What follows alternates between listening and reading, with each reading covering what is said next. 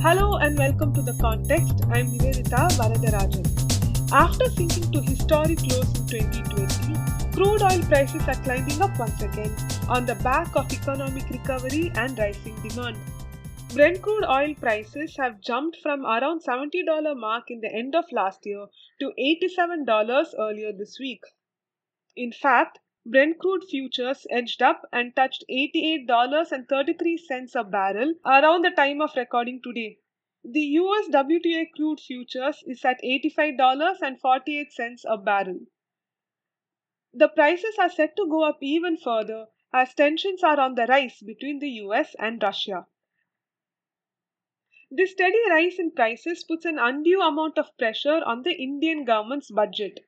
On one hand, the government taxes petroleum products to get a major portion of its revenue, and it really doesn't want to lose that during a pandemic year. On the other hand, rising prices means more expenditure to the government.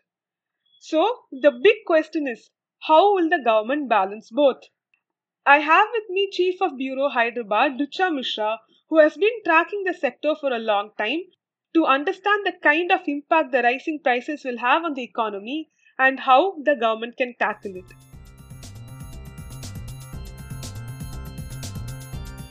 The oil oil prices and LPG prices have been rising continuously. How will this impact the uh, but uh, how will this impact the government's finances?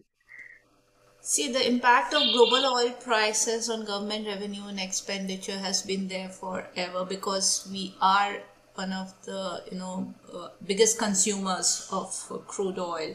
One of them and we continue to be so although the government is making a lot of efforts to move on and you know expand our energy basket.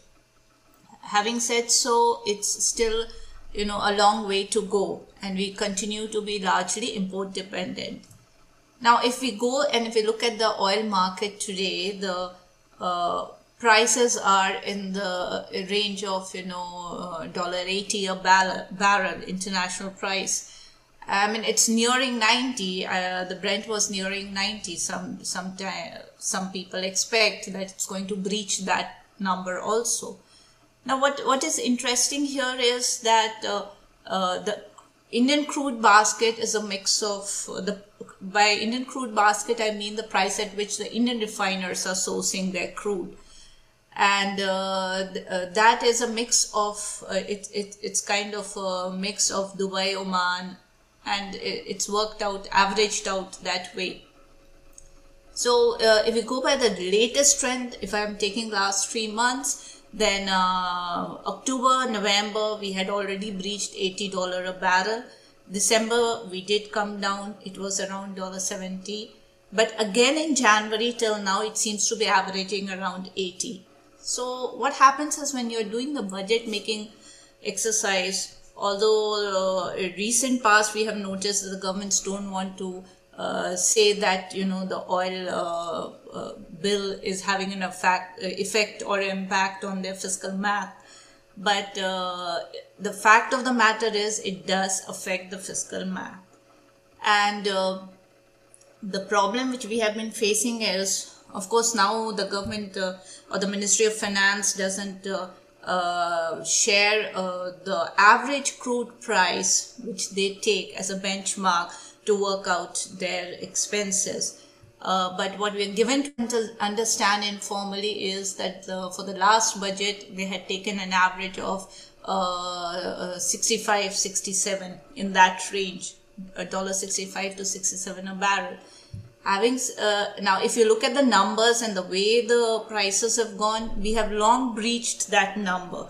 So now when uh, the government starts working on the current budget i presume they'll be taking a big, better cushion uh, i mean taking an average other side of 70 at least so that uh, you know any any further fluctuation doesn't have impact on our finances of course, our revenue side, we have been doing uh, supposedly well.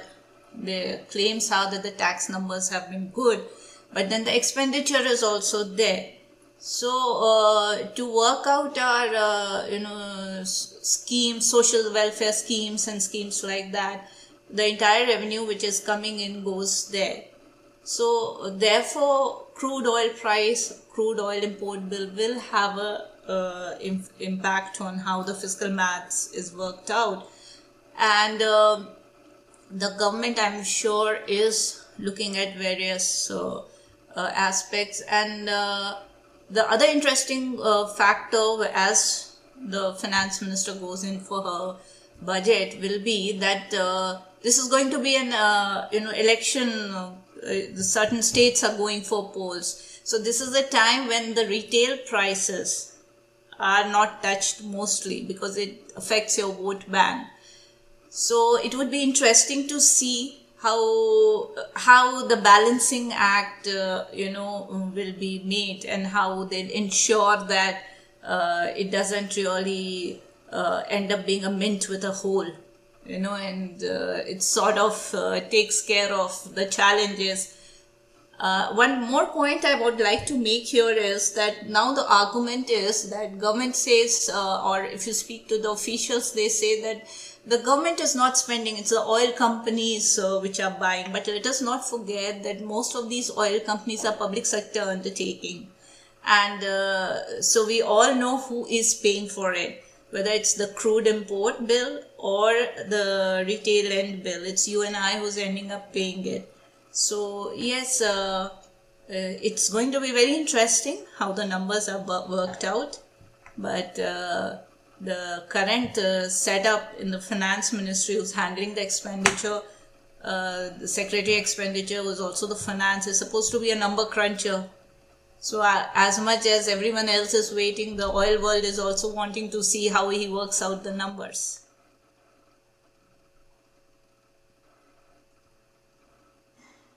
I wanted to talk to a little bit, uh, little bit about the subsidy impact also. Uh, th- that is also a huge expenditure for the government, right? So will we be seeing some action there? Will will the government cut the subsidies? A subsidy, as far if you're talking about LPG subsidy or hmm. no, it's more or less, you know, uh, sort of done away with. We're not having that much anymore. Ujjwala was there and slowly, steadily, you know, uh, that's one success story of this government, the direct benefit transfer. And slowly, steadily, it is now narrowed down to only a, a section which actually deserves it. So there it has been very well managed. So I don't think, uh, you know, that it's, it's much of a challenge there you said that you said that this is an election budget. Uh, this is kind of like an election year, so this is an election budget for the government when it comes to the fuel prices. Will we see the government move to cut import duties and excise duties on diesel and petrol well, and other LPG? I would, as a consumer, I would love them to do it, but uh, very unlikely is uh, how we see it, who, who are tracking the sector. And if I'm speaking to the analysts and specialists also in the sector is the sense I get because it is uh, just recently on November 3rd, uh, 2021 that uh, the uh, central government uh, had reduced excise on petrol and diesel and certain states have gone and reduced uh, VAT. So very unlikely. You know what? We must remember one thing that and that's the reason why they're not moving it to GST also. There has been debates and discussions to move it to GST is because oil is an easy money, easy revenue which they get. And uh, you know, we all work out our purse strings in and around the prices which go. I mean, we complain 100 rupee a liter petrol and this and that, but have we stopped moving out? No, we haven't. We are still paying, we are, we are paying that bill and we are going ahead and doing our daily work. Similarly, for uh, you know a gas, no PNG, piped gas or LPG, whichever you are taking, you are paying. You're working out your budget like that.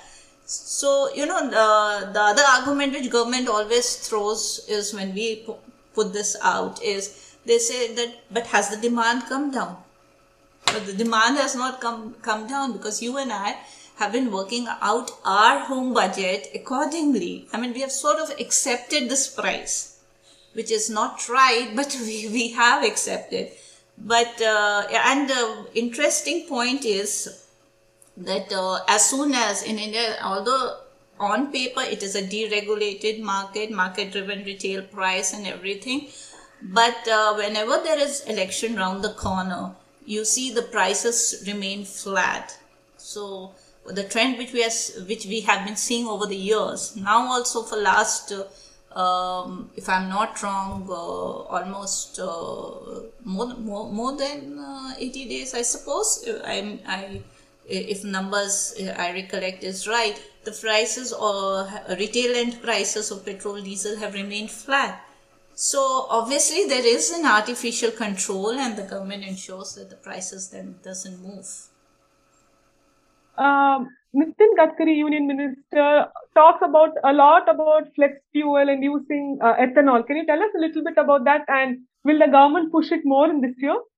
Uh, so ethanol is a part of uh, uh, policy, and they, yes, they are. And it, it see ethanol. We must understand is just a, a component being added to the petrol. So it's it's green fuel, but it, that it doesn't result in cost coming down so we if we are looking for alternatives and we are looking for cheaper i mean uh, people do argue about uh, you know uh, talking about uh, uh, good you raise this question? But if we are talking about uh, ethanol blended petrol or use of ethanol for a fuel we're talking about solar for a fuel we're talking about so many aspects. But what the indian consumer at the end of the day wants is we are, we are very price sensitive so actually whichever is the cheapest, but right now have we got something which is cheap and stable and sustainable? I mean, I, I'm little,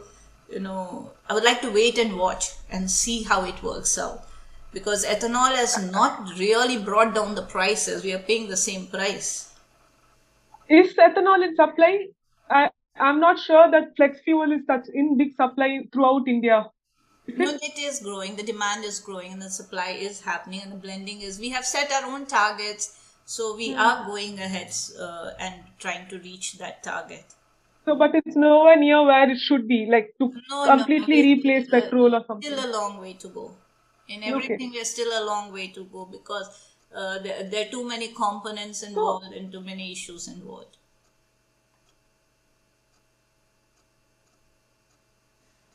Finally, I wanted to ask you about how the high prices of petrol and diesel and LPG can impact our economic revival. It's like the economy is on an upswing now after having a devastating effect because of the pandemic. So, what kind of impact will this high petrol prices, uh, fuel prices have, and what can the government do to countermand them? See, uh, one thing, uh, not only in India but globally also, if you if you look at it, everyone has sort of ex- uh, accepted that uh, uh, last couple of years, I mean, since the pa- pandemic happened, the fiscal discipline actually has been compromised. It's not only for us, but for everyone. So uh, we, we, we are again starting from scratch. Yes, we are doing good. We are reviving. The growth is happening.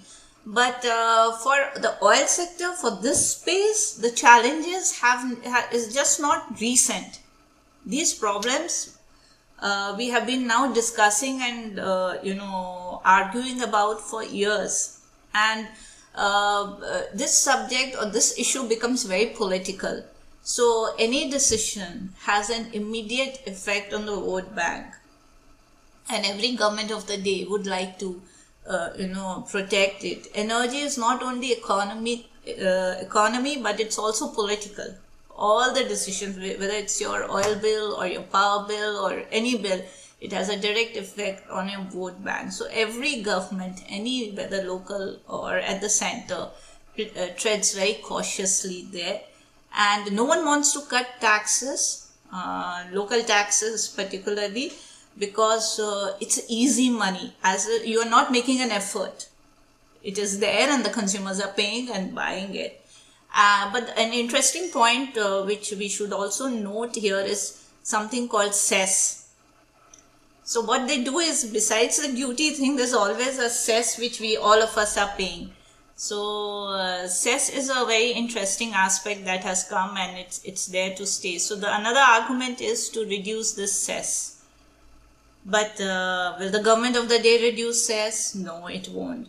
So we'll have to wait and watch and see i mean uh, how the dynamics the entire you know structure works out and what to watch out is not the excise duty or others but the cess aspects it is the additional uh, component which comes in all our uh, fuel prices and everything which needs to be seen whether the center will let it go because cess is entire center's money it is not to be uh, it is not shared with the states so yes, the center may reduce the central excise duty, but it does uh, take care of it or earn it through cess. Last year, if I'm not mistaken, they didn't cut the cess, right? They in fact increased it last year. Yes. So if they do it again, will not will not countermand the good effects of the revival? So how will they balance it? I uh, you know it won't. So as I as I said that uh, cess and all, it, it's uh, such a small number which is added when when we calculate it at the overall level that we realize that how much it is hitting. Um, but uh, the number shown and the calculation is so well crafted that uh, it, it, takes us a while even to realize that oh my god another cess you know you, you'll get beautiful fancy names like a green cess or this cess or that cess and you're just paying that amount. So it's added on to your overall uh, bill which you are paying, but uh, it uh, affects the fiscal maths? No, because my, government is getting money. The center is collecting that money. As I said, cess goes directly to the center. It is not the states which are making. So states have their own components which they keep putting in. So yes, uh, it, it's a, a very uh, although there is a demand to reduce cess, but I don't think so because recently uh, uh, uh they have reduced the central excise duty and certain states have brought down VAT. So I don't know whether they'll uh, let go of it. But if they let go of it, it's something like a booster shot, which we are now talking about in the COVID times. It will be booster shot for us and we'll be happy beings. But very, uh, I, am not that uh, sure that they'll do it. Finally, I just wanted to ask you about disinvestments. Will the government uh, poke its heels and uh, and disinvest BPCL, ONGC, and other big companies like that, or at least a small stake in it? See, for uh, so let me say, put it this way ONGC is anyway going through its own restructuring. Um, uh, it's it's being created into uh, uh a mega uh, uh, energy company. So for that, you have to go for the budget for a few years down Mr. Jaitley's budget, where he had said you'll have two or three uh, big oil companies, you know, mega companies, and that's how merger of HPCL had happened with ONGC, and then things were carved out. So yes, uh, that is how and that is where ONGC stands. Uh, BPCL uh, now BPCL has been doing exceedingly well as a company also. Uh, its uh, its DNA is just perfect. So of course there has been debates and discussions on divestment of uh, BPCL. Government is committed. Government is going ahead. Will government get that mu- much money? they they could they're carving out the subsidiaries they're restructuring although they're not disclosing right now the numbers which we are seeing uh, is just a rough calculation which is happening how how the true valuation has been done that has not uh, if uh, if i go by what uh, the finance ministry's department of disinvestment is telling us then the true valuation has not been disclosed as yet. So we have to see but i presume uh, if if I, what i uh, get it from the field and what i understand uh, they are looking for an international player to pitch in and uh, then work, work out the numbers Thank you so much for providing such good clarity on the issue and about the oil sector in general. Thank you so much for joining us, us today, Shama. Pleasure. Thank you. Thank you, ma'am.